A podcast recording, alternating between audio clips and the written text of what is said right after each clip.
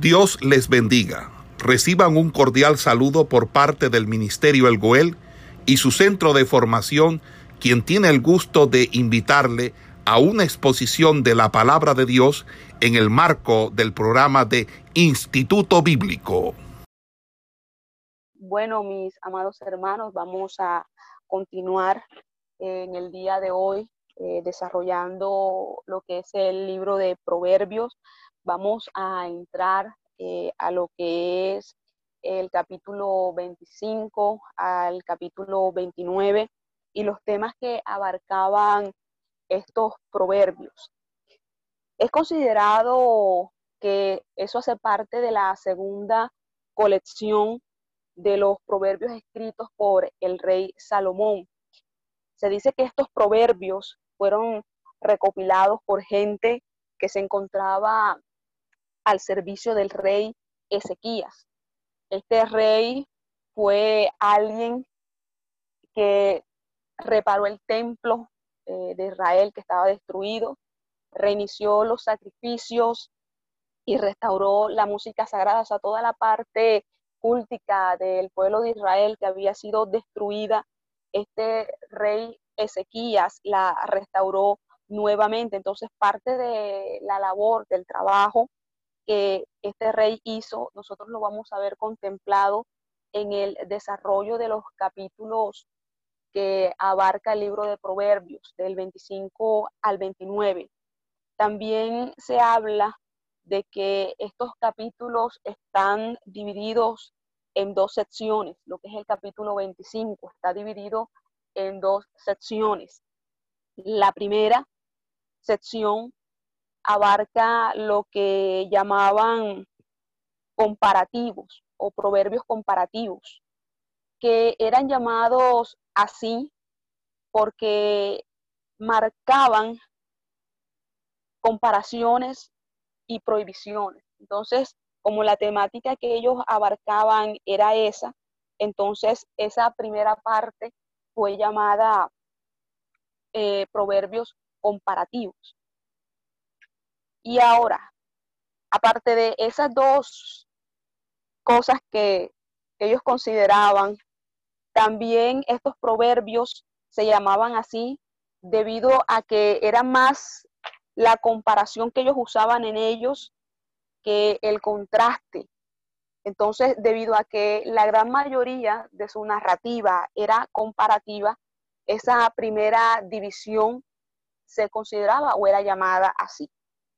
La segunda parte o la segunda división que nosotros encontramos en el capítulo 25 en adelante es la sección que abarcaba los temas eh, acerca de los pobres, eh, acerca de la justicia, eh, acerca del, rey, o sea, era una temática que se encontraba allí plasmada, entonces eran considerados temas variados, temas diversos que abarcaban estas temáticas.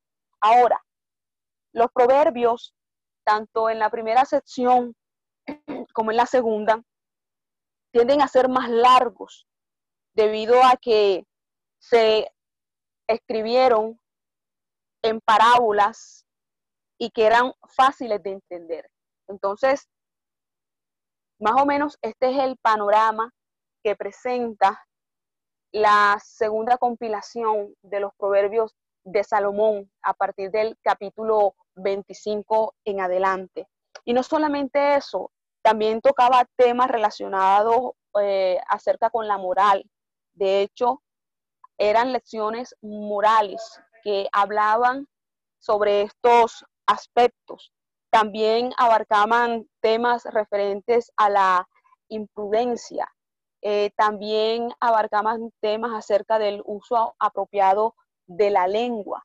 También usaban, eh, había una temática que abarcaban estos capítulos y eran este, las comparaciones instructivas de estos proverbios. Entonces, es una variedad de temas que abarcan estos eh, capítulos que estamos tratando en esta tarde de proverbios. Miren, ¿Por qué temas relacionados a la, con la moral. Hablaban acerca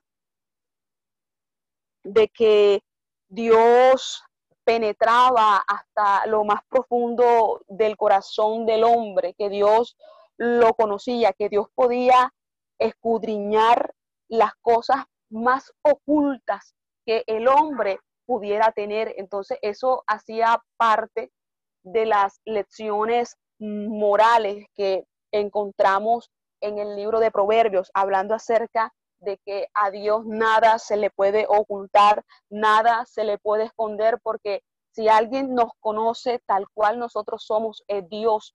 Quien conoce lo que nosotros albergamos en nuestro corazón, es Dios. Nada le podemos ocultar al Señor porque Él todo lo conoce, Él todo lo sabe. Él es el que puede juzgar todas las cosas en nuestra vida. Entonces, haciendo eh, o hablando un poco acerca de esto, es cuando el libro de Proverbios va a entrar a dar lecciones morales aplicables a la vida del hombre. Ahora, también nos habla acerca de el eh, del, imprudente o los imprudentes. Y eso es algo eh, que nosotros debemos de saber manejar con mucho cuidado. Mire, Salomón eh, advierte o hace una advertencia acerca del peligro de entrar de manera precipitada en pleitos con los necios o con los imprudentes. ¿En qué sentido? En, que muchas veces nosotros no debemos de ponernos a contender eh, con las personas. Siempre es bueno el hablar, el dialogar, pero no el contender, el no ofender eh, a las demás personas, a nuestro prójimo, no difamarlos, no calumniarlos, no ser tan ligeros al momento de hablar o de referirnos a alguna cosa eh, en específico o en alguna cosa como tal, hablando acerca de pleitos o tener pleitos o discusiones con personas que son imprudentes, que no piensan antes de hablar, que no piensan antes de emitir o decir algo. Esas son las personas imprudentes que dicen lo primero que se les viene eh, a la mente, a la cabeza, sin tener en cuenta que muchas veces esas imprudencias terminan ocasionando problemas graves, problemas delicados. Entonces nosotros muchas veces ponernos a pelear o, a contender con personas que son así, no termina siendo de provecho y no termina siendo de bendición para nosotros. Entonces, ese también es otro consejo que nosotros vamos a encontrar en, estos capítulos, eh, del capítulo 25 en adelante, que están plasmados allí en el libro de Proverbios. También nos vamos a encontrar acerca del el uso apropiado de la lengua. Mire, eso es algo que va muy, eh, muy relacionado eh, también con las personas eh, estaban hablando aquí proverbios de los imprudentes. Nosotros tenemos que tener un uso apropiado de nuestra lengua, un uso apropiado. Y en el libro de proverbios eh, vamos a, ver plasmado, vamos a encontrar que los sabios de la antigüedad estimulaban mucho los dichos o los proverbios que eran elegantes, eran concisos, eran acertados hacen una reprensión o, hacen una amonestación aquellos que con su lengua lo que hacen es mal y daño a otras personas. Entonces, Proverbios hace un énfasis muy especial acerca de que nosotros debemos de saber utilizar muy bien en nuestra lengua, porque con ella nosotros podemos bendecir o también podemos maldecir. Entonces tenemos que tener mucho cuidado de qué hacemos nosotros o qué es lo que sale de nuestra boca, cómo usamos ese, ese instrumento, esto que Dios nos ha dado, esta lengua, cómo la usamos Y Proverbios aconseja que hay que tener un uso apropiado, apropiado de la lengua. ¿Ve? Entonces es un consejo este, que nos va a servir mucho a nuestra vida para no meternos en problemas, para no meternos en dificultad. Cuando sabemos usar bien nuestra lengua, nosotros siempre vamos a ser de bendición para otras personas. Entonces, este es otro consejo que nosotros vamos a encontrar en este libro de Proverbios. ¿Qué otra cosa encontramos nosotros en el desarrollo de estos capítulos?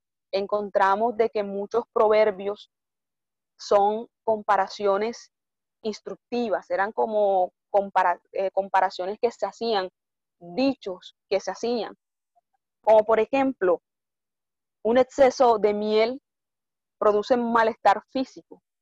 Así el abusador de la hospitalidad de un amigo producirá en él una reacción negativa. O sea, los proverbios eh, en esta parte eran utilizados con comparaciones. Y si usted se da cuenta, Jesús eh, cuando hablaba a través de las parábolas, él hacía comparaciones de muchas situaciones para aplicarla a, la vida espiritual. Entonces, muchos proverbios eran utilizados para hacer comparaciones iban a servir como ejemplo o aplicarlo a la vida. ¿Qué otro ejemplo de proverbios que se utilizaban para hacer comparaciones? Por ejemplo, un testimonio falso es tan perjudicial como las armas de guerra. Ese es un comparativo que están haciendo. Un testimonio falso es tan perjudicial como las armas de guerra. Mire, mire este comparativo que están haciendo con este proverbio. Así como el que hablábamos ahorita acerca de que un exceso de, el exceso de miel produce un malestar físico, así el abusador de la hospitalidad de un amigo producirá en él una reacción negativa. O sea, son proverbios que se usaban para hacer comparaciones, para ver situaciones y cómo se podían hacer aplicativas a la vida. Entonces, Proverbios abarca una temática extensa, vasta, grande, acerca de consejos que son para sabernos conducir, para sabernos manejar, para nosotros saber hablar, para nosotros saber comportarnos. O sea, Proverbios abarca una cantidad de temas, pero que el fin es que nosotros podamos manejarnos de manera apropiada, de manera correcta en Dios. Ahora, ¿qué otra temática encontramos nosotros en, estos, en, este, en estos capítulos que estamos hablando? Vamos a encontrar que el proverbista emplea imágenes concretas para describir los males que tienen los necios, como por ejemplo, habla acerca del perezoso, habla acerca del chismoso, del entrometido, del lisonjero. O sea, son personajes que usted se va a encontrar descritos o escritos allí en proverbios que van a ilustrar eh, ciertos males o ciertas cosas que tienen los necios, como es la persona necia, es perezosa, el necio es chismoso, el necio es lisonjero, el necio es entrometido. Y son personajes eh, que usted va a encontrar y que el proverbista eh, utilizó para describir este, cuáles son eh, aquellos males o aquellas cosas indeseables que tienen las personas que son necias, las personas que no quieren escuchar consejos, las personas que son totalmente indiferentes al consejo que se les da, a la corrección que se les da, a la amonestación que se les da y que prefieren seguir tal cual como, como andan y no quieren corregirse. Entonces, Proverbio también toca eh, a través de imágenes, personajes, estas cosas que muchas veces las personas necias, tercas, testarudas, que no quieren reconocer que están haciendo las cosas mal, tienen muchas veces. Y no solamente vamos a encontrarnos eh, con esta serie de situaciones, pues también vamos a encontrarnos eh, este, en, este, en este desarrollo de estos eh, capítulos que nosotros no debemos de contender, como yo le decía, mire, Proverbios hace mucho énfasis acerca de no responder al necio, o sea, no, no, no discutir eh, con ellos, no entrar en contienda, no entrar en pleito, porque eso vuelve y lo recalca una y otra vez y otra vez en este libro de Proverbios. ¿Ve? Que sí es cierto que nosotros muchas veces a las personas necias debemos de dar una respuesta oportuna para darle claridad a situaciones que están aconteciendo. Pero cuando ya la persona se cierra a escuchar, ya nosotros no podemos entrar a pelear y a contender con ellos. Entonces, eso es algo que también en Proverbios nos va a hablar. ¿Qué vamos a encontrar eh, también allí? Este, proverbios que van a hablar acerca de asuntos diversos. ¿Ve? Eh, proverbios no tiene una temática sola. Proverbios tiene muchos asuntos, muchos temas que son diversos y que lo abarcan como tal. Mire, hay un proverbio que nosotros vamos a encontrar y es a quien de madrugada bendice en alta voz. A quien de madrugada bendice en alta voz. Este es un proverbio que se encontraba en el Talmud y que prohíbe o prohibía los saludos antes de la oración de la mañana. Mire esto. Era un proverbio que prohibía que las personas se saludaran antes de la oración de la mañana. También vamos a encontrar eh, otro proverbio que es el que oculta sus pecados no prosperará. El que oculta sus pecados no prosperará.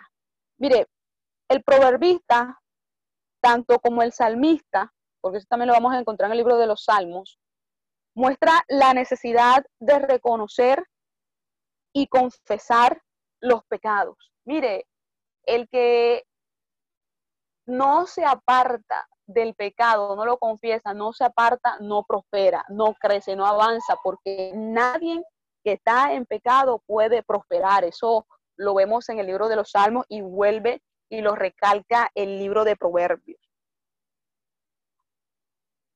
Hay que reconocer y confesar los pecados. Cuando alguien está en pecado, cuando alguien no está bien delante de la presencia del Señor, hay que confesarlo hay que reconocer la, que, está haciendo mal, que no está haciendo las cosas bien, porque el que se aparta alcanza la misericordia de Dios. Entonces, el proverbista habla acerca de que el que oculta sus pecados no prosperará, no prosperará.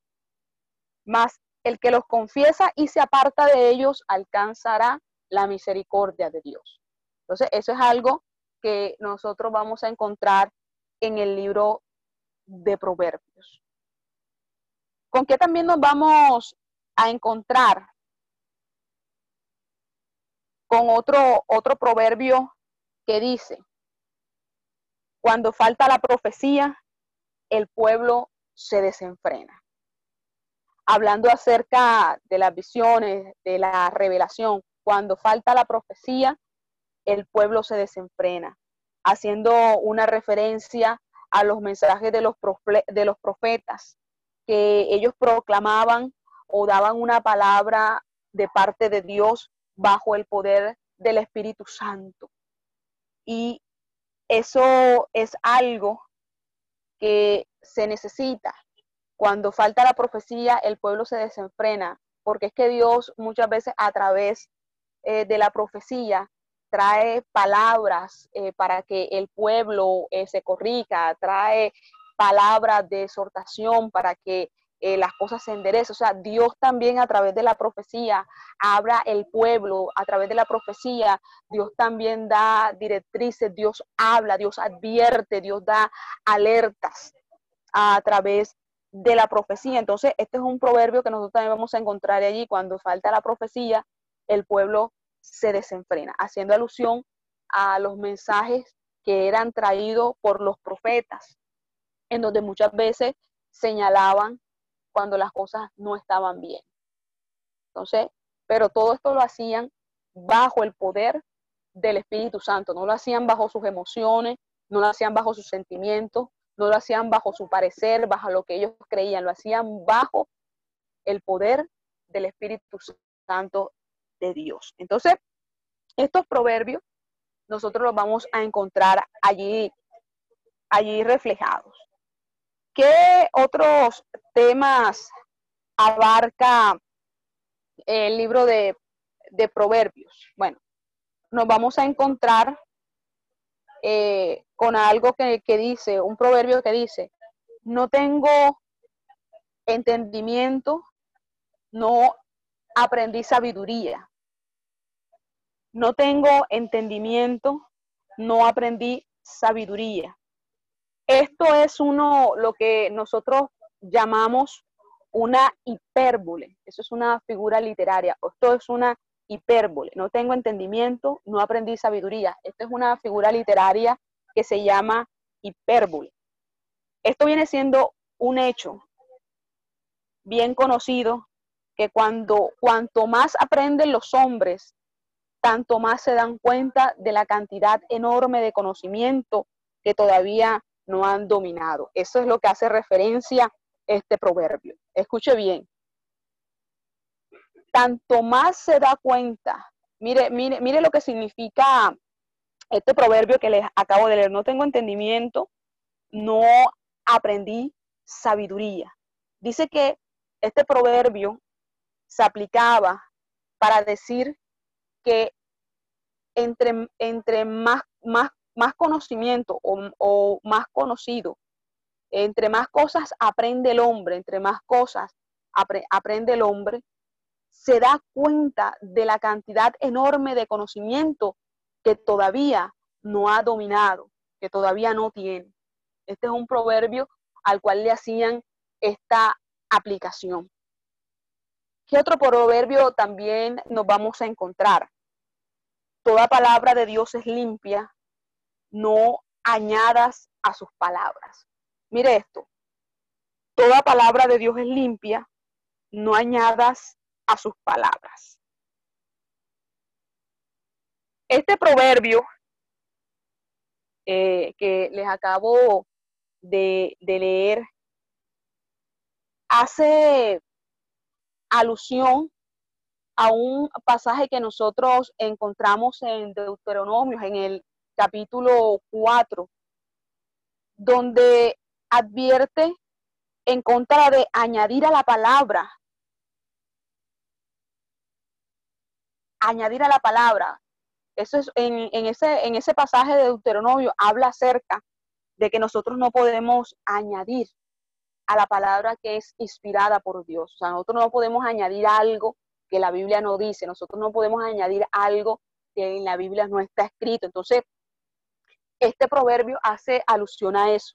Toda palabra de Dios es limpia, no añadas a sus palabras. Nosotros no podemos decir más de lo que en la Biblia está escrito. Nosotros no entramos a especular eh, sobre la palabra de Dios. Nosotros solamente predicamos tal cual lo que está escrito en ella, sin más ni menos, porque no ponemos anexarle ni una tilde ni una coma, tal cual está la palabra, así tal cual nosotros la predicamos, así tal cual nosotros la enseñamos. Entonces, hace referencia de este pasaje de Deuteronomio, en donde habla acerca o advierte acerca de que no hay que añadir absolutamente nada a la palabra inspirada de Dios. ¿Vio? Nosotros no podemos añadir. Solamente tenemos que decir tal cual está escrito eso allí. ¿Y cómo nosotros podemos eh, aplicar este proverbio hoy en día? Mire, a aquellas personas que pretenden recibir eh, nuevas revelaciones que se les reveló, entonces ya quieren meter eh, cosas nuevas, cosas diferentes, cosas que la Biblia no dice, cosas que la Biblia no registra, sino que quieren meter ahora o a esos que, ahora eh, reciben esas nuevas revelaciones de la palabra, entonces consideran que, la Biblia está incompleta, entonces que esas revelaciones que le vienen ahora y meterlas y hacerlas parte de esta palabra. Y eso no es así. Esos dogmas nuevos eh, que quieren meter ahora eh, con la sana doctrina, que quieren meter ahora con la palabra de Dios, nosotros no podemos añadir absolutamente nada absolutamente nada porque todo ya está escrito. Entonces, esto es una advertencia que nos hace el libro de Proverbios haciendo referencia que nosotros debemos de centrarnos en la palabra de Dios, esa palabra que fue escrita bajo la inspiración del Espíritu Santo de Dios, que no podemos ahora eh, meter como muchos que se han levantado en estos, en estos tiempos para apostatar de la palabra de Dios porque se le ha revelado o, ahora tienen una nueva visión, eh, ahora quieren meter unos nuevos dogmas, quieren meter eh, nuevas cosas eh, en la palabra. Entonces, Proverbio nos hace una advertencia con eso, que tenemos que tener mucho cuidado de añadir o decir cosas que en la Biblia no están escritas. Entonces, en esa parte hay que tener mucho cuidado y a través de este proverbio, esto es un consejo que se nos da a cada uno de nosotras, a cada uno de nosotros. También nos vamos a encontrar eh, con un proverbio que dice, no me des pobreza ni riqueza. Mire esto, mire este proverbio, no me des pobreza ni riqueza. Mire, Moisés había predicho que Israel olvidaría a Dios cuando hubiere abundancia de alimento y cuando hubiese el aumento en sus ganados, en sus animales. A nosotros la Biblia nos hace una advertencia acerca de los peligros que hay de en los peligros que hay en el sentido de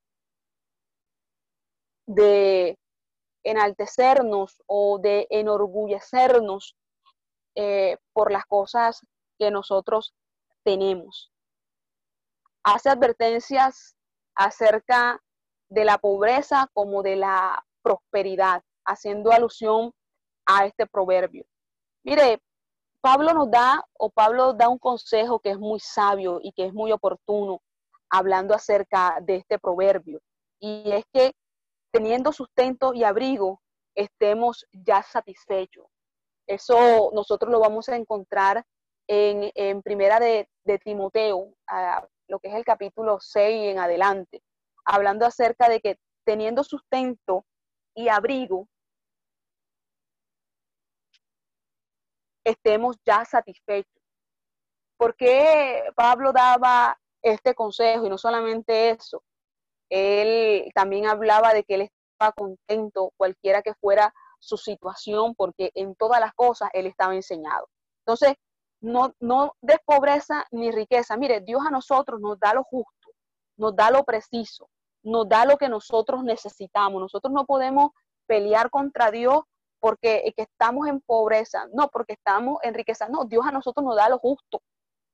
Dios nos da lo justo, Dios nos da lo preciso. Lo que nosotros necesitamos, Dios nos los provee, Dios nos lo da. ¿Ve? Y tenemos que estar gozosos, debemos de estar satisfechos por lo que nosotros tenemos. Tenemos un techo, tenemos una cama, tenemos calzado, tenemos vestido, tenemos alimento. Quizás de pronto no lo tendremos en abundancia, pero tenemos un plato el cual siempre está en la mesa y que nosotros podemos alimentarlo. Por eso es que ese consejo del apóstol Pablo es muy certero y muy preciso, teniendo sustento y abrigo, porque es que nosotros tenemos sustento y nosotros tenemos abrigo. Y estamos ya satisfechos, estamos contentos. Si Dios nos quiere prosperar, gloria a Dios. Si Dios nos quiere bendecir, gloria a Dios. Pero nosotros no estamos en una, en una pobreza extrema, total y absoluta. No. Tenemos sustento y tenemos abrigo. Tenemos la provisión de Dios. Entonces, este también es un consejo que vamos a encontrar en el libro de Proverbios. No me des pobreza ni riqueza. Dame, Dios mío, lo que yo necesito. Dame lo que yo necesito, lo que yo necesito. Dámelo. Porque muchas veces, cuando tenemos mucho, nos olvidamos de Dios. Cuando Dios nos bendice en gran manera, nos olvidamos de Dios. Ya no queremos ir a la iglesia, ya no queremos buscar a Dios, ya nos, nos, quedamos en la comodidad y en esa bendición que Dios nos dio y nos olvidamos del Dios que nos dio esa bendición de la cual estamos nosotros gozándonos ahora. Entonces, por eso hay que saber pedir como conviene, dice el libro de Santiago. Hay que orar y debemos despedir cómo conviene, cómo conviene, cómo conviene. Y en este caso y en este proverbio que estábamos compartiendo, siempre hay que pedirle a Dios que nos dé lo que nosotros necesitemos. Y que si Él nos va a bendecir en gran manera, guarde nuestro corazón de que a causa de la abundancia nosotros no nos apartemos del Señor. ¿Cuántas personas no oran y oran y oran para que Dios le dé, les dé una casa? Y cuando Dios se las da, ya no van a la iglesia porque tienen que cuidar la casa. Entonces, ¿para qué era esa bendición? Para que usted se apartara de Dios. Otros oran para que Dios les dé un, les bendiga con un carro porque quieren hacer la obra de Dios. Dios les, les bendice con el carro. Entonces ya no van los domingos porque ese día es el que tienen que quedarse lavando el carro. Entonces para qué fue esa bendición. Por eso hay que pedir como conviene, con el entendimiento, cosas que no vayan a terminar apartándonos y alejándonos de las cosas del Señor. Teniendo sustento y abrigo. Usted tiene sustento y tiene abrigo. Estemos satisfechos con ello. También nos vamos eh, a encontrar eh, en, en estos eh, proverbios con algo este, que dice, un proverbio que dice, no acuses al siervo ante su señor. No acuses al siervo ante su señor, hablando acerca de que no calumnies a un siervo ante su amo, hablando acerca de la calumnia. ¿Por qué aplicaban este proverbio es que en la antigüedad el esclavo era una persona débil ante la ley, no tenía derechos absolutamente a nada. Y difícilmente se le podría dar eh, la razón en contra de una acusación de un ciudadano, de una persona que lo señalase. Porque no era una persona libre, era una persona que estaba sujeta a un dueño, alguien al cual él le servía. Entonces, si una persona que no era esclava eh, lo señalaba y lo acusaba de algo, nadie lo iba a poner en tela de juicio porque era la palabra de un esclavo contra una persona libre, la cual no era esclavo. Entonces, hacen esta comparación eh, a este proverbio, haciendo referencia a que nosotros no podemos calumniar o levantar calumnias en contra de otras personas. Mire, este versículo o, este proverbio indica que Dios es el defensor de aquellos que son indefensos o que no tienen, eh, o aquellos que son indefendibles.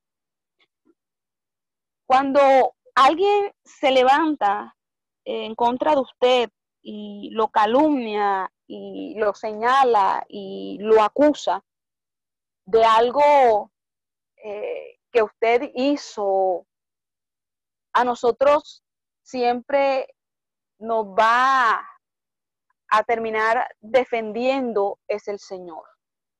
Entonces, cuando hablan acerca de este proverbio y hacen el ejemplo del esclavo y, del ciudadano y, de la persona que lanza la acusación contra alguien que no se puede defender porque no estaba amparado bajo la ley y que al final lo único que iba a recibir era un castigo que por esa acusación nos muestra de que muchas veces nosotros no tenemos que defendernos porque nosotros tenemos un abogado, alguien que pelea por nosotros. Y en ese sentido, tenemos que tener mucho cuidado cuando nosotros queremos lanzar una acusación en contra de una persona. Tener mucho cuidado que no le estemos calumniando, que no estemos vituperando, que no estemos hablando de más sin tener una certeza, una verdad de que las cosas son así como nosotros las estamos diciendo. Porque una calumnia, una mentira puede destruir el testimonio de una persona. Entonces, en este caso, cuando un ciudadano se levantaba y acusaba a algún esclavo sin, sin razón de ser, porque ese día quiso decir que él se había cogido algo y no era así, esta persona era castigada eh, a causa de esa acusación, nosotros tenemos que tener mucho cuidado cuando levantamos eh, algún tipo de juicio en contra de alguien. Porque si no es verdad, es una mentira, después de que usted haya dicho algo, acuérdese de que las palabras, hermanos, siempre van a quedar allí. Entonces, tenga mucho cuidado con respecto a eso. Y Proverbios habla y hace una amonestación, un llamado de atención con respecto a la calumnia, a la acusación, al querer muchas veces juzgar a otras personas mucho cuidado, mucho cuidado, mucho, mucho cuidado eh, cuando vaya a emitir o vaya a decir algo. Si no es verdad, mucho cuidado con eso, porque podemos destruir la vida de alguien y muchas veces podemos lanzarla al mundo por una calumnia, por una falsedad, por una mentira. Entonces, Proverbio habla eh, acerca de eso y nos aconseja el cuidado que debemos de, tener con ese eh, referente a ese asunto. Ahora, ¿qué más nos vamos a, encontrar en este libro de, de Proverbios? Vamos a encontrarnos o nos va a hablar acerca de lo que es una mujer ejemplar. Cuando nosotros llegamos al capítulo 31, nos vamos a encontrar con la mujer virtuosa, un elogio que hace el proverbista a la mujer que es un ejemplo en cómo se conduce en medio de su hogar, cómo se conduce en medio de su familia, con su esposo, con sus hijos. Y eso es algo a lo cual Dios está llamando a las siervas de Dios, de Dios a ser mujeres virtuosas, a ser mujeres ejemplares. Mire, este capítulo 31 de Proverbios es un capítulo bien hermoso. Es un poema, es un acróstico que elogia a la esposa, esa mujer que es virtuosa, que es de un carácter ejemplar. Es una descripción que le hace, que se le hace a la mujer que teme a Jehová. O sea, es algo maravilloso. La mujer que teme a Jehová es una mujer que se va a saber conducir en medio de su hogar, en medio de su familia. Es una esposa, digamos así, que hace o personifica a la sabiduría. La mujer virtuosa es una mujer sabia, una mujer sabia, una mujer sabia que sabe cómo, cómo hablar, cómo decir las cosas. Es una piedra preciosa, dice que vale más que una piedra preciosa, que el que se casa con ella haya el bien, o sea, es una, es una mujer de bendición total la que describe este pasaje de Proverbios en el, en el capítulo 31.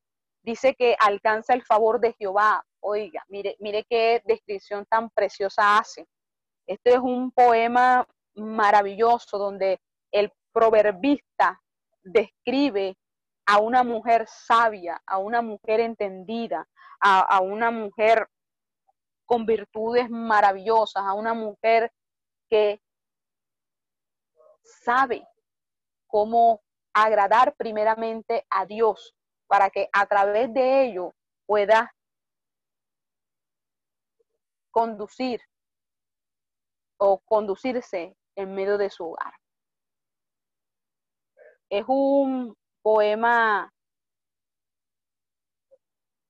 bien, bien hermoso, un acróstico, el que hace el capítulo 31, hablando acerca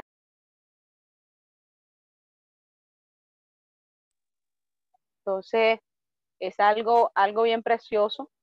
Hablan acerca de la mujer, ¿qué habla el capítulo 31? Habla acerca de la mujer que es responsable, de la mujer que es laboriosa, de la mujer que es capaz, la mujer que es confiable, con su marido, o sea, con su esposo, con su familia, eh, con su hogar. ¿Ve? O sea, todo, todas estas cosas hacen alusión a la mujer virtuosa que describe el libro de Proverbios, la mujer que teme a Jehová. ¿Dónde está el secreto de esta mujer virtuosa en el temor a Jehová? El temor de Jehová. Entonces, este capítulo, este, este, este capítulo 31 es, es maravilloso, es, es, es, maravilloso. Entonces, no solamente nos vamos a encontrar con todas estas eh, temáticas en el libro de Proverbios, también nos vamos a, a encontrar con temas que son muy importantes, como es instrucciones este, acerca de cómo debemos de conducirnos en nuestra vida diaria. O sea, mire, el libro de Proverbios tiene temáticas que son muy importantes y esas temáticas terminan siendo lecciones o instrucciones que nos van a servir para nosotros guiarnos en nuestra vida diaria. Hay enseñanzas, estas enseñanzas que nosotros vemos plasmado en este libro eh, de proverbios, son lecciones prácticas para nosotros ponerlas por obra en nuestra vida. Mire, nos habla acerca de la sabiduría y eso es algo que todo el mundo, que cada uno de nosotros debemos de pedirle a Dios. Si no tenemos sabiduría, hay que pedírsela a Dios. Porque si nosotros no tenemos sabiduría, muchas veces no vamos a saber cómo manejarnos, cómo hablar, cómo conducirnos, cómo proceder en una situación, en otra situación. Y cuando nosotros tenemos la sabiduría de Dios, ella nos ayuda para nosotros no errar eh, cuando debemos de tomar una decisión, eh, no errar al momento de dar una opinión, de dar una, eh, de decir algo.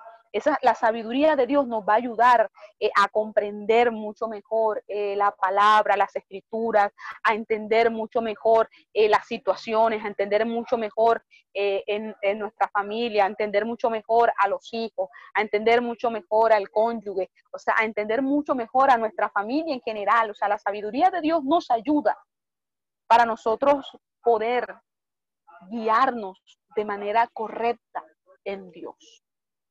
Entonces, Proverbios habla acerca del concepto de la sabiduría.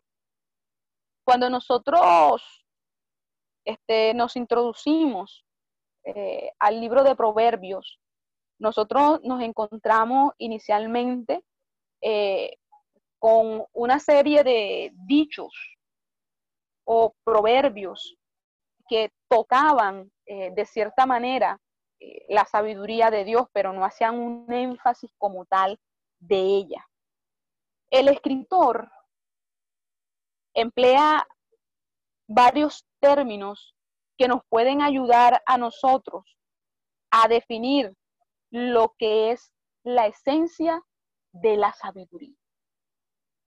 Por ejemplo, nos habla de una palabra que es doctrina, que era un término que se traducía como instrucción y disciplina.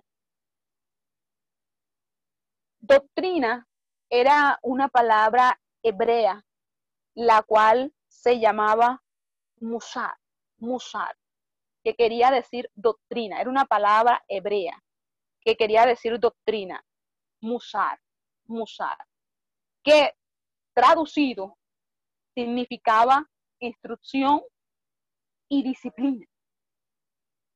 Mire, este vocablo se usaba muy a menudo con otro término, que era el tocar, que significaba reprensión y corrección. O sea, musar era instrucción y disciplina, pero esta palabra iba también relacionada con el tocar, que significaba reprensión y corrección. Mire la asociación que hacían. Instrucción y disciplina, reprensión y corrección.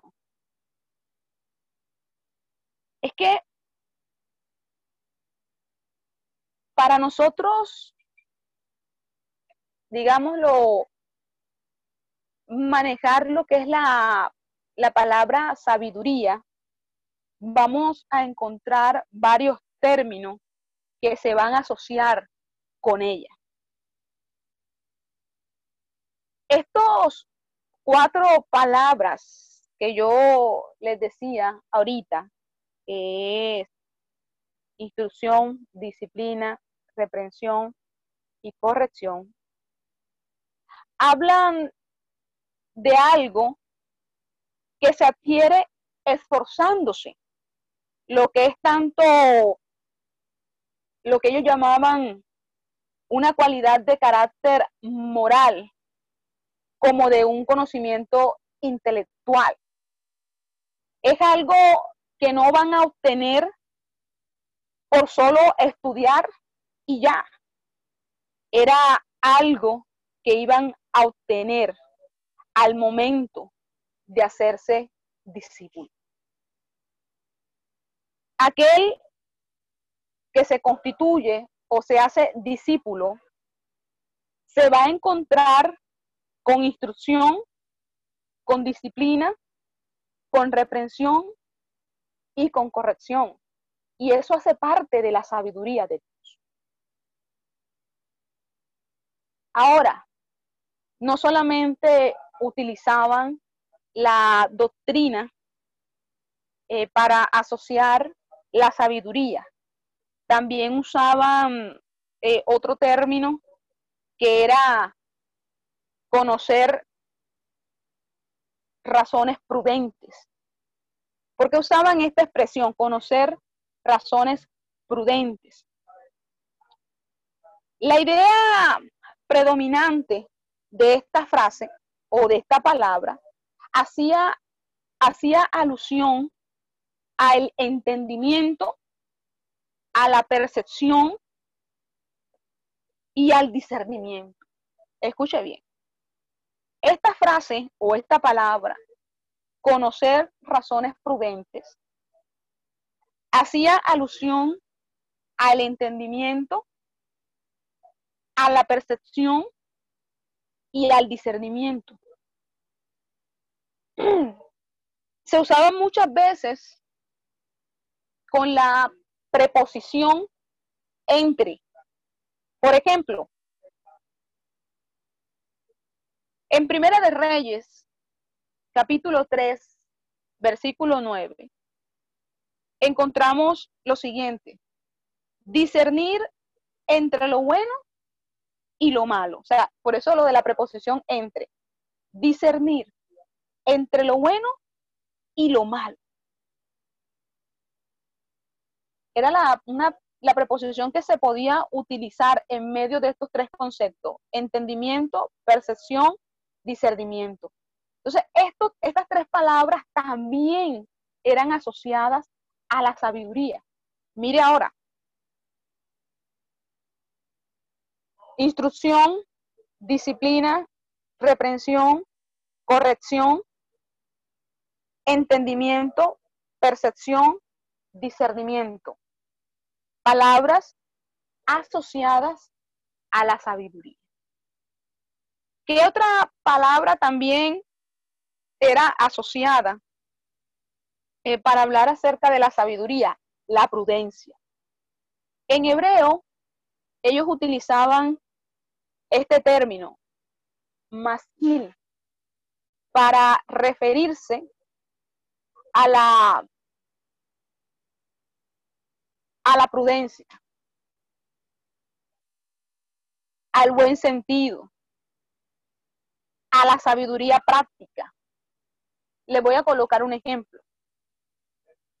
Abigail era una mujer de buen entendimiento usted ha leído el pasaje de esta mujer y la manera tan sabia que ella resolvió esta situación y que terminó que terminó no eh, eh, con esta intervención que ella hizo ocasionó que no hubiera una matanza, no hubiera algo más grave. O sea, esta mujer fue de buen entendimiento, actuó con sabiduría y gracias a esa sabiduría resolvió la situación de la mejor manera posible.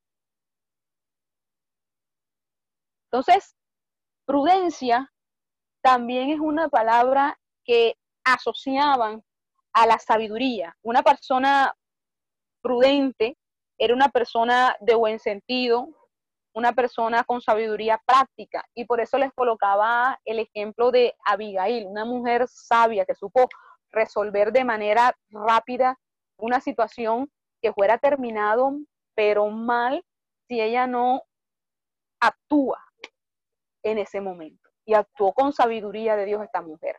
Entonces, Abigail era una, una mujer de buen entendimiento en el desenvolvimiento de la situación con su marido. Imagínense, si esta mujer no reacciona, si esta mujer no es sabia, si esta mujer no es entendida, eso hubiera sido una tragedia impresionante la que hubiese ocasionado la situación con su esposo.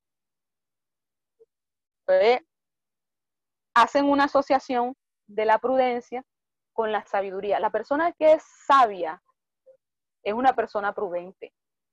La persona que tiene la sabiduría de Dios es una persona prudente, entendida, de buen entendimiento para resolver situaciones, y usted ve que la resuelve de la mejor manera posible, no ocasionando daño a uno, daño al otro, o sea, actúa con sabiduría. Y por eso les eh, colocaba el ejemplo de, de Abigail, la persona que es sabia, hace justicia, juicio y equidad. Una persona justa, una persona equitativa, no se va para un lado, no se va para el otro. Una persona sabia es una persona que se mantiene y que su balanza no se mueve dependiendo la situación o dependiendo la persona que está en esa situación. No. La persona sabia, la persona de buen entendimiento es una persona justa y una persona equitativa. Entonces, esa asociación también la hacen con la sabiduría. Ahora, ¿qué otras palabras eh, se asociaban o asociaban con la sabiduría? La sagacidad, la cordura. Sagacidad era una palabra hebrea que se llamaba orma.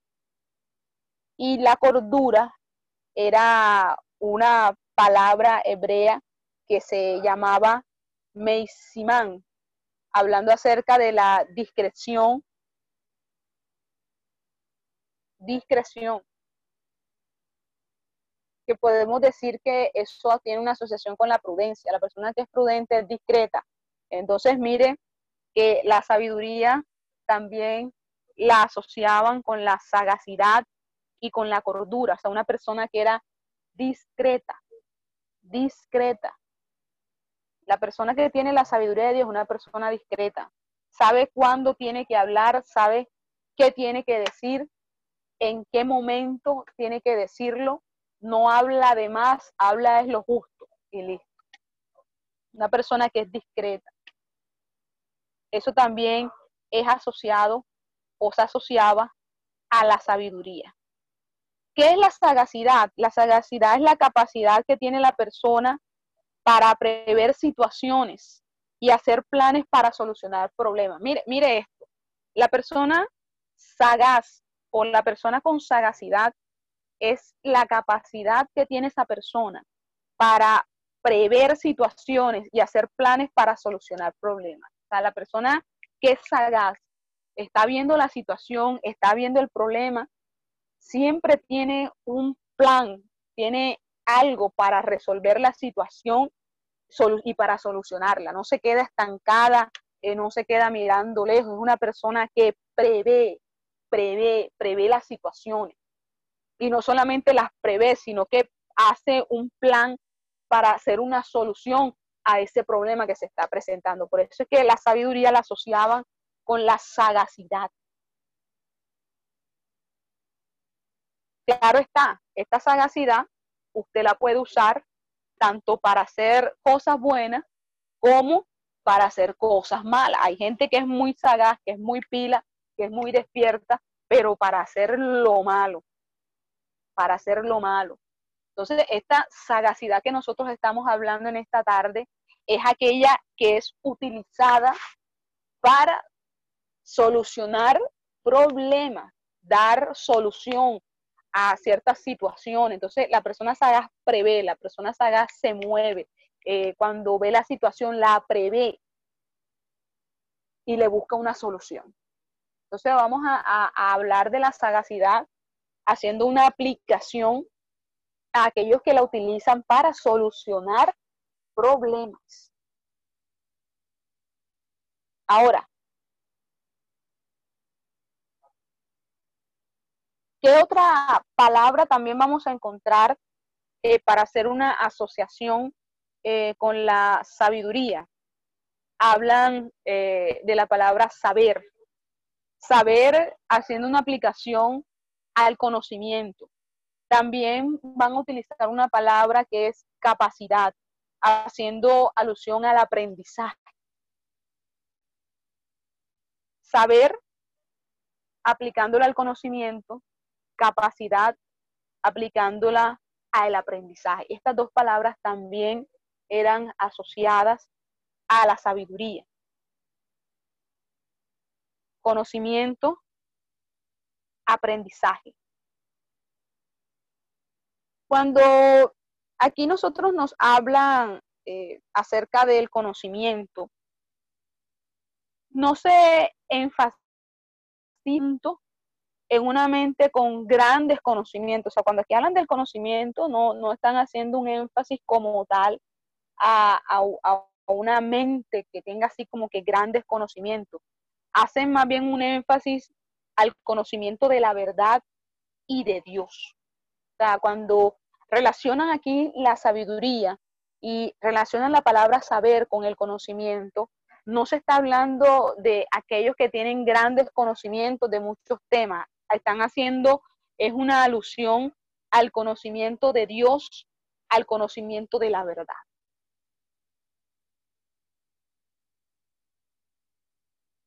Al conocimiento adquirido, recibido de Dios en nuestra vida. O sea, eso es lo que hace eh, alusión eh, la palabra saber, el conocimiento. Y hablando de la capacidad, eh, hablando del aprendizaje, nos vamos a, a encontrar que nosotros siempre debemos de estar abiertos a aprender, a aprender, a aprender. Esto también hace parte de la sabiduría, a no cerrarnos, a creernos que ya no necesitamos absolutamente nada, que ya todo lo sabemos, que ya todo lo conocemos y que no necesitamos aprender o ser enseñados por otros. Entonces, eso también hace parte de la sabiduría, capacidad de aprendizaje. Nosotros debemos de tener capacidad de aprendizaje. ¿En qué sentido? En que nosotros siempre debemos de estar abiertos para aprender, para instruirnos, para prepararnos.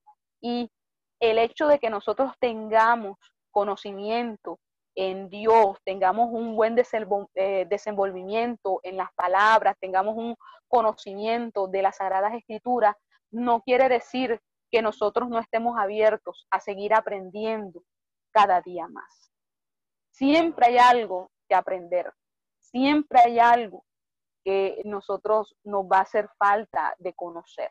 Entonces, esto también hace parte de la sabiduría, el no cerrarnos y el creer que ya nosotros no necesitamos más porque ya estamos listos. No.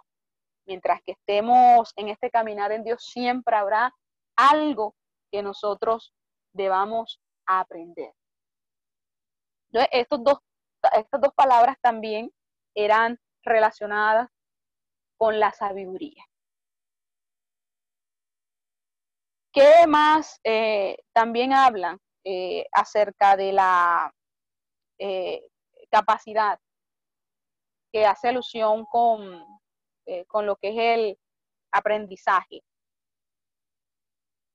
La sabiduría, haciendo referencia a lo que es la capacidad de entender. ¿Y entender qué?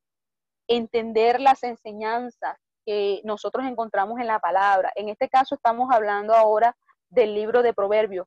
La capacidad que nosotros podemos tener para entender todas las enseñanzas que están descritas aquí en la palabra, que están descritas en el libro de Proverbios, y no solamente entenderlas, sino también ponerlas por obra en nuestra vida, porque eso es lo más, lo, lo más, lo más importante, porque muchas personas saben, muchas personas entienden la palabra, pero no la ponen por obra en sus vidas. Entonces la palabra y la capacidad de aprendizaje no solamente es aprender y recibir ese conocimiento y esa instrucción, sino también ponerla por obra en nuestra vida. Eso también hace parte de la sabiduría de Dios, el poner por obra en práctica las enseñanzas. Eso hace parte de la capacidad de aprendizaje. ¿Ve? Eso nos va a ayudar eh, para tener eh, buenas relaciones, de buenas relaciones con las personas, tener buena relación en nuestro hogar, tener buena relación en el trabajo, ser personas justas, eh, con buenas actitudes, ser personas que tomen buenas decisiones, con buenos pensamientos, porque vamos a razonar de mejor manera. Entonces, todas estas cosas hacen parte de la sabiduría. Entonces, mire que hay un conjunto de cosas que hacen parte de la sabiduría de parte de Dios. O sea, no es solamente eh, yo quiero sabiduría, o sea, hay un conjunto de cosas que complementan y hacen la sabiduría de Dios. Ahora, el proverbista hace una, una pregunta y es cómo obtener la sabiduría, o sea, cómo nosotros obtener todas estas cosas que yo les he estado compartiendo, o sea, cómo, cómo yo puedo obtener la sabiduría, cómo eso, ella, ella puede estar en mí, cómo ella puede operar en mi vida, cómo yo obtengo la sabiduría. Mire, el proverbista o el escritor nos invita a todos, a los jóvenes, a los adultos, a los necios, a los dentes, a todos, a obtener la sabiduría de Dios. Es algo que se obtiene de manera gratuita, no es algo que tenga precio, no es algo que tenga valor, es algo que es gratuito, no es para despreciarla, es para aprovecharla en nuestra vida. Es para los que caminan de manera recta, para los santos del Señor, los santos de Dios. La sabiduría proviene de Dios, porque Jehová es el que da la sabiduría y de su boca es donde proceden el conocimiento, la inteligencia. De Dios es que proviene la sabiduría. El que esté falto de ella, pídala a Dios que, ella la que Él la dará de manera abundante. Porque es de Jehová. ¿Quién más le puede dar a usted sabiduría? Dios, Jehová de los ejércitos. Él es el que le puede dar la sabiduría porque de Él proviene el conocimiento y la inteligencia. Dios provee de sabiduría a los rectos, aquellos que tienen el temor de Él en sus vidas. Dios le provee de sabiduría. Entonces, ¿cómo tengo yo la sabiduría? Pídale a Dios, pídasela a Dios. Él se la va a dar. Él le va a dar la inteligencia. Él le va a dar el entendimiento. Él, él es el que da todas estas cosas. Sabiduría. Que hay que buscarla como si fuera plata. Escuchando atentamente la instrucción y pidiendo su ayuda. Entonces así hallaremos o hallaremos la sabiduría, la que fluye en el conocimiento de Dios. Es que el primer paso que nosotros debemos de dar para encontrar la sabiduría es apartarse del mal. Si usted está haciendo algo que no es correcto delante de la presencia del Señor, usted no va a obtener sabiduría, porque es que la sabiduría es el, el principio de la sabiduría, dice la palabra, es el temor de Jehová. Ese es el principio de la sabiduría, el temor de Jehová. Y el primer paso que nosotros debemos de dar para encontrar la sabiduría es apartándonos del mal, apartándonos de toda cosa que a Dios no le agrade. Estar en rectitud, en integridad para Él. Ese es el primer paso para nosotros obtener sabiduría.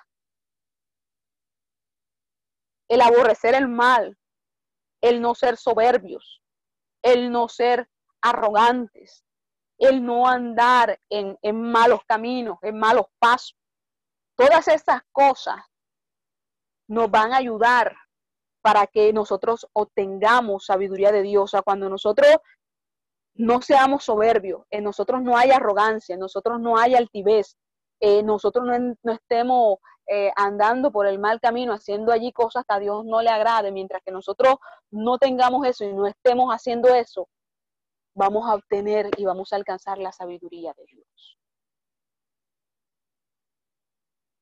Es que el, el camino que, o el camino que al hombre le parece, eso lo dice la Biblia, le parece derecho pero al final termina siendo un, un camino de muerte y de perdición. La única manera de que nosotros podamos obtener la sabiduría de Dios es apartándonos de todas las cosas que no le agradan a Dios. Cuando nos volvemos con un corazón limpio, con un corazón transformado, con un corazón cambiado, cuando nosotros nos volvemos a Dios, nos convertimos completamente a Dios, entregamos nuestra vida a Dios por completo y nos alejamos de todas las cosas malas, de, de, todas las cosas que a Dios no le agradan, allí es cuando la sabiduría de Dios viene a nuestra vida.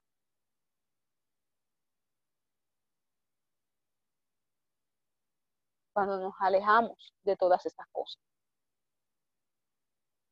Y aún más, nosotros debemos de tener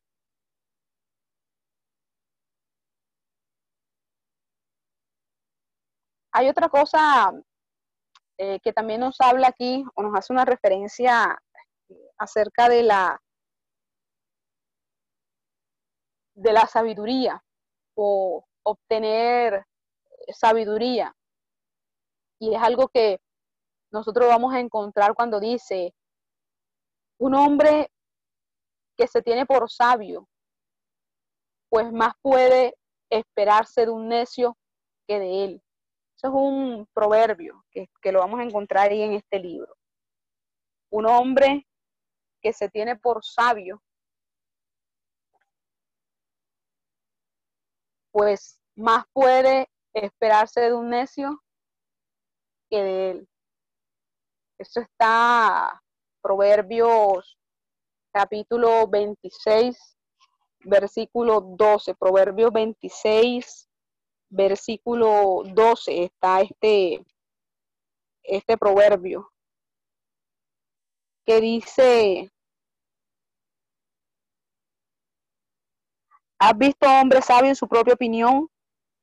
Más esperanza, más esperanza hay del necio que de él. Este es el, el, proverbio que, que les estaba leyendo. 26.12. ¿Has visto hombre sabio en su propia opinión? Más esperanza hay del necio que de él. Mire, mire, mire este comparativo que, que hacen. Sabio en su propia, con su propia opinión, que eso también es una cosa impresionante. Aquellos que se creen sabios en su opinión y no tienen en cuenta la opinión de absolutamente más nadie porque solamente la de ellos es la que vale. Y por eso es que dice que más esperanza hay en el necio que en él. Ahora, nosotros nos vamos a encontrar con unos personajes eh, que aparecen allí en el libro de Proverbios. Proverbios nos habla acerca del el insensato. Creo que usted lo ha, leído allí, nos habla acerca del el insensato. Este es un personaje, el insensato. Mire, en Proverbios, el insensato y el sabio aparecen a menudo en, contra, en contrapuesto o en contraposición el insensato y el sabio. Se presenta este personaje con varios nombres, lo, vamos nosotros a encontrar. El ingenuo o simple, el que es dócil y educable, el necio que es endurecido y obstinado, el necio tosco que pasa por alto los principios de orden y decencia. El escarnecedor que, que rechaza todo intento de intercambios, pero no de intercambios, es que, que habla acerca de él. Del escarnecedor. Ahora, habla de, del escarnecedor en el sentido que se burla de los, de los inteligentes. El escarnecedor siempre va a ser burla Esa es su principal característica. Ahora, Proverbios no solamente nos habla acerca del insensato, también nos habla acerca del ingenuo. Este también es otro personaje que nosotros vamos a encontrar ahí en el libro de Proverbios, el ingenuo. ¿Qué pasa con esta palabra? Esta palabra era un vocablo, escuche bien, que se forma de un verbo que significa engañar o seducir. Mire esto. Es un vocablo que se forma de un verbo que significa engañar o seducir. Engañar o seducir. De manera que el ingenuo es una persona crédula. que es una persona ingenua? Una persona que todo lo cree, una persona crédula. Eh, me va a disculpar el término que le voy a, decir ahora, pero es una persona que nosotros llamamos eh, bobo. O sea, una persona ingenua es una persona que nosotros decimos, pero tú eres bobo o tú sí eres boba. Te disculpe que yo use esta, esta palabra, pero yo creo que es la que más grafica a una persona que es ingenua. O sea, una persona que es fácil de engañar, una persona que es fácil de manipular, es una persona que es fácil de manejar, porque es una persona muy crédula, muy ingenua. O sea, que cualquiera le puede dar tres vueltas. Eso es lo que significa la palabra ingenuo o ingenua. El ingenuo todo lo cree. Imagínense ustedes, todo lo cree. Carece de un carácter, de un criterio propio, de un criterio moral. Se deja arrastrar fácilmente al mal. Mire, las personas que son ingenuas, que son personas fáciles de manejar, son personas que no tienen como una firmeza, una decisión propia, que si se le acerca a alguien y le dice, eh, mira, vamos a hacer esto, y, y se sabe que es algo que es malo, que no se debe hacer, la persona ingenua es fácil de llevar, de arrastrar a hacer las cosas malas, porque no tienen una, no son personas de decisiones firmes, no son eh, personas que tienen un criterio propio, sino que se dejan llevar de una manera súper fácil. Entonces, eh, en Proverbio nosotros vamos a encontrar esta figura, vamos a encontrar este personaje, el ingenuo. Entonces, ¿con qué otro eh, personaje nos vamos a encontrar aparte del insensato y aparte del, del ingenuo? Nos vamos a encontrar con el necio o insensato, eh, hablando de unos personajes, eh, el necio o insensato, que lo vamos a encontrar en el, en el libro de, de Proverbios. El necio es la persona que no busca pacientemente, no busca, no busca la sabiduría, pues siempre piensa en otras cosas. Esa es la descripción que podemos darle al necio. El necio es la persona que no busca la sabiduría, pues porque siempre está pensando en otras cosas, no está pensando en Dios, no está pensando en buscar de Él, siempre está pensando en otras cosas. Por ejemplo, los ojos del necio vagan hasta el extremo de la tierra. Eso lo dice la palabra. Los ojos del necio vagan hasta el extremo de la tierra. Aunque el necio imagina que o piensa o quiere aprender la sabiduría, no tiene la disposición ni el entendimiento para hacerlo. Ese es el necio. Aunque él quisiese o se imaginase aprender la sabiduría, no tiene disposición y no tiene entendimiento para hacerlo. El necio es una persona que confía en sus propias ideas y se tiene por sabio, pero de sus labios brotan sandeces sandeces son, eh, es, como, no, dice nada, o sea, no, no, no dice nada que, sea como productivo, algo que edifique, algo que enseñe. Ese es el necio. Y este es un personaje que nosotros también, el libro de Proverbios va a hablar mucho eh, acerca del necio. El necio no se da cuenta de que solamente manifiesta su necesidad como si fuera un vendedor que, que muestra su mercancía para que otros la compren. O sea, el, el necio está pendiente de otras cosas menos de Dios.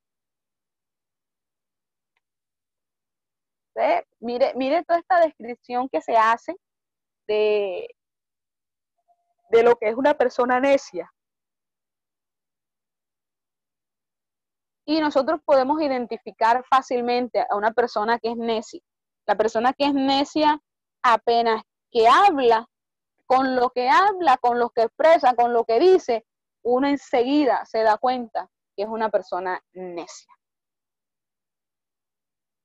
¿Por qué? Porque el necio no tiene control de él mismo. Es una persona que da rienda suelta a su ira, que da rienda suelta a su, a su molestia. O sea, no, no, no se mide eh, al momento eh, de estas cosas. Provoca, el necio provoca contiendas, pleitos, discusiones. No, el necio es una persona que no puede reconocer que se equivocó, no puede reconocer que no tiene la razón, no puede reconocer que cometió un error. O sea, el necio nunca le va a reconocer que otra persona tiene la razón, porque siempre la van a tener ellos.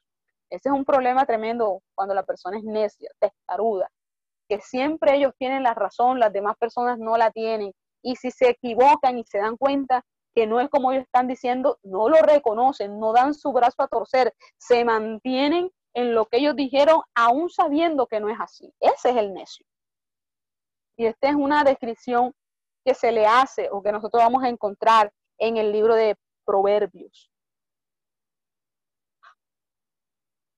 Entonces, mire cómo eh, hace eh, la descripción el libro de Proverbios hablando acerca del necio. Ahora, también nos va a hablar acerca del necio que es tosco. ¿Y quién más podemos nosotros ubicar como un necio tosco? Naval.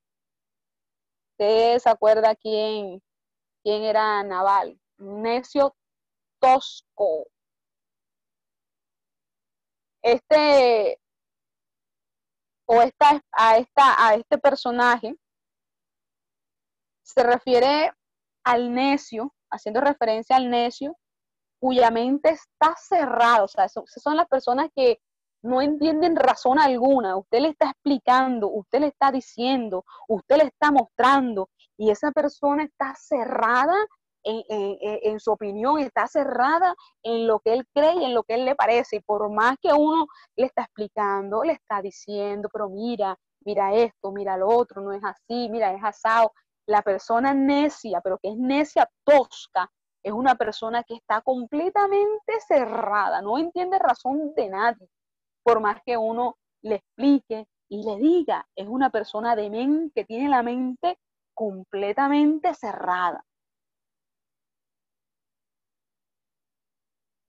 cerrada a Dios, cerrado a todo. Naval, el marido de Abigail, es una persona necia, pero vaya, necia, pero tosca. Qué persona para no entender la situación y lo que estaba pasando y lo que se le estaba pidiendo. Se puede decir, ¿qué podemos decir de Naval en, de prover en Proverbios.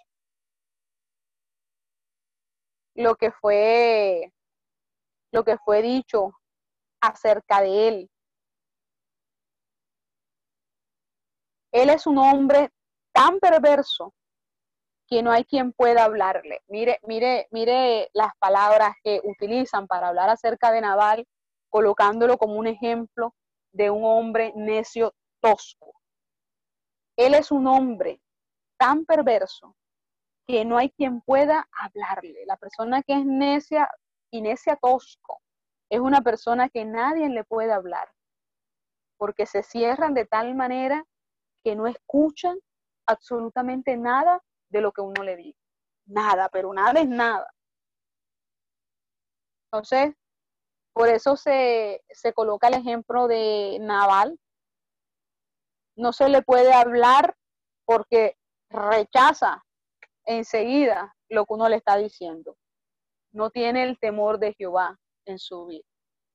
Y usted se va a encontrar con muchos necios toscos que usted le está diciendo las cosas, mira, no es por ahí, mira, no es así, eh, lo que tú estás haciendo no, no, no va a resultar bien, no, esa no es la manera correcta. Esa persona, por más que usted le diga, le hable eh, de manera amorosa, de lo más tranquila, usted lo siente, usted lo coja, esa persona es completamente cerrada. Porque hay personas que uno no se les puede hablar, pero no se les puede hablar absolutamente nada porque no aceptan consejo, no aceptan palabras, no aceptan absolutamente nada que no sea ellos. Y eso sí es un problema tremendo, porque muchas personas así se van a encontrar en estos caminos. Necios y necios toscos, peor todavía. ¿Qué otro personaje vamos nosotros a encontrar? El escarnecedor. Oiga, Proverbios también habla mucho acerca del escarnecedor. El daño que hace este personaje o una persona que es escarnecedora es aquella que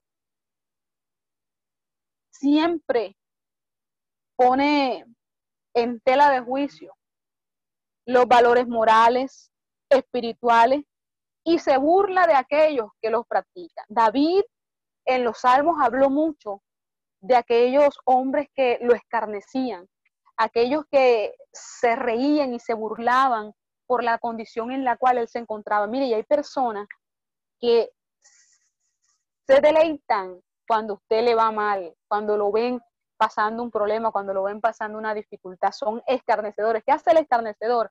El escarnecedor se burla de la situación que usted está pasando y aprovecha que usted pasa un mal momento para burlarse de la situación que usted está. ¿Dónde está tu Dios? ¿Dónde está ese Dios que tú le predicas, que tú le sirves? Mira en dónde te tiene, mira dónde está, mira lo que está pasando. Esas personas así son escarnecedoras, escarnecedoras. Y Proverbios habla mucho acerca de este tipo de personas, personas que siempre van a estar criticando y van a estar juzgando eh, su, parte, eh, su parte espiritual, eh, van a estar criticando su parte moral y van a estar esperando la oportunidad de que usted esté pasando un mal momento para entonces comenzar a burlarse de la situación que usted está, está viviendo. Escarnecedores. Ese, son, ese es un personaje que aparece en Proverbio y que nosotros también nos vamos a encontrar con muchos, muchos, muchos, muchas personas que son escarnecedoras, que se burlan de nosotros porque somos cristianos, que se burlan de nosotros porque estamos en la sana doctrina, que se burlan de nosotros porque usamos eh, la falda larga, porque dicen que somos unos viejos, eh, que somos unos retógrados, o sea, gente que, que, que, que es escarnecedora, que siempre están eh, juzgando, molestándonos por, por, la vida que nosotros eh, eh, llevamos en Dios, por, por todo, por absolutamente todo, siempre van a estar criticando, siempre van a estar burlándose. Entonces son los que se llaman escarnecedores y es algo que Proverbios desarrolla y habla mucho. Escarnecedores. Estas personas siempre lo único que van a ocasionar es pleito, contienda. Es lo único que ellos van a ocasionar. O sea, este tipo de personas lo único que ocasionan es pleito y contienda. Siempre están buscando problemas. A donde quiera que ellos vayan, donde quiera que ellos estén, siempre van a estar buscando problemas. Siempre.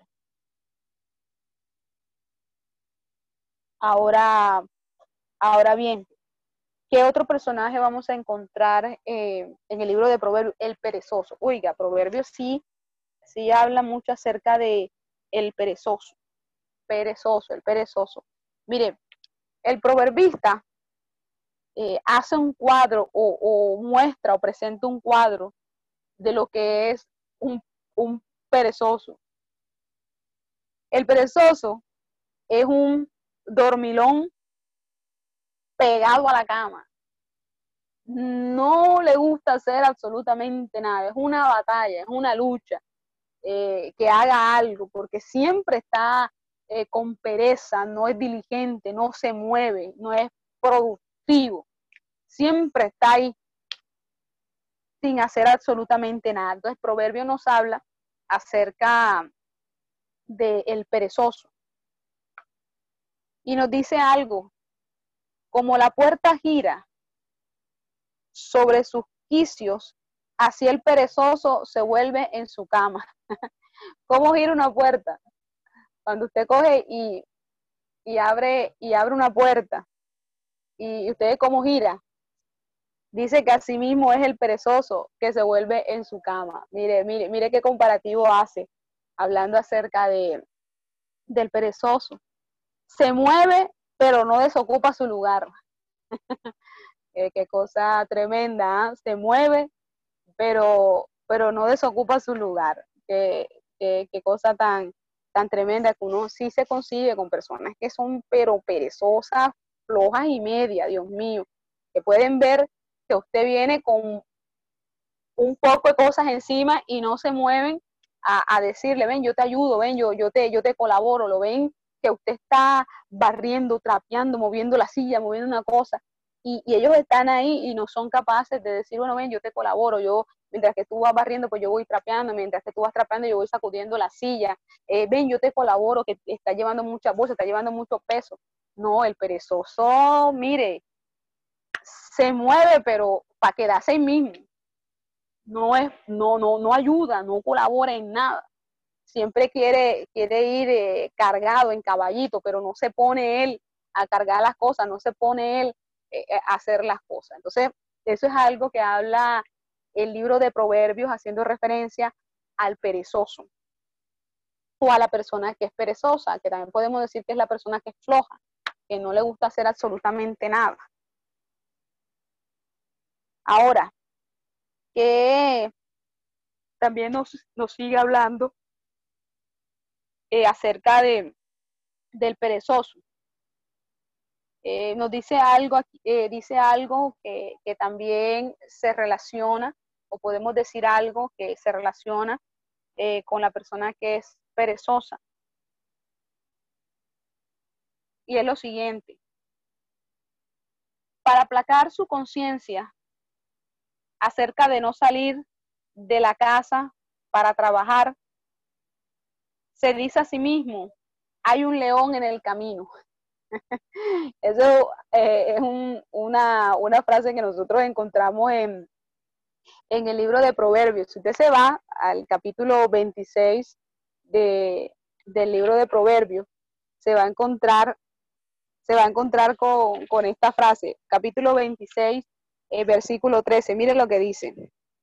Dice el perezoso, el león está en el camino, el león está en las calles.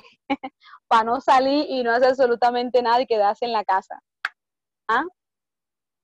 Hay un león en el camino, el león está en las calles y por eso yo no puedo salir porque después cojo y me come el león. Eso es, eso es una excusa para que el perezoso no se mueva de su lugar. Entonces eso es algo que Proverbio utiliza mostrando o hablando acerca de las personas que no son diligentes en Dios. Ahora bien, también eh, eh, nos hace, también nos dice algo para hacer una eh, alusión acerca del perezoso. El que comienza a hacer y no lo termina. Comienzas una cosa y no termina de hacerla, la deja incompleta, la deja inconclusa ese también eh, eh, hace una, descripción de, una persona que, es perezosa. Comienza a hacer una cosa y la deja ahí y, no la termina. Eso también hace referencia a, a, la persona que es perezosa.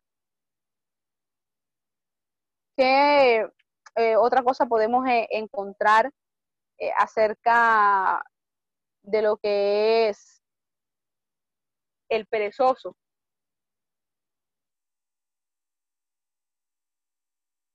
Una persona que, que lo puede estar matando el hambre, pero no hace nada para mitigarla. Entonces, hay muchas cosas que nosotros podemos utilizarlo como aplicativo para hacer referencia a una persona que es perezosa. ¿Qué otro personaje nosotros encontramos allí en, el libro de Proverbios? Vamos a encontrar con el buen amigo. El buen amigo. Ese también es un tema que nosotros vamos a encontrar en el desarrollo del libro de Proverbios, el buen amigo. Este es un, un, un término o, una palabra, una frase que significa el prójimo, tu prójimo, el prójimo. Se refiere o podemos decir que hace referencia a el vecino o aquel con quien Israel tenía comunión, o sea, su prójimo, su amigo. Por otra parte, nos vamos a encontrar que en Proverbios se reconoce que hay personas que son muy amigas y que más valen y que más valen pocos de estos. Hay pocas personas que nosotros podemos considerar que son buenos amigos. Muy pocos, muy pocos son los que nosotros podemos considerar un buen amigo.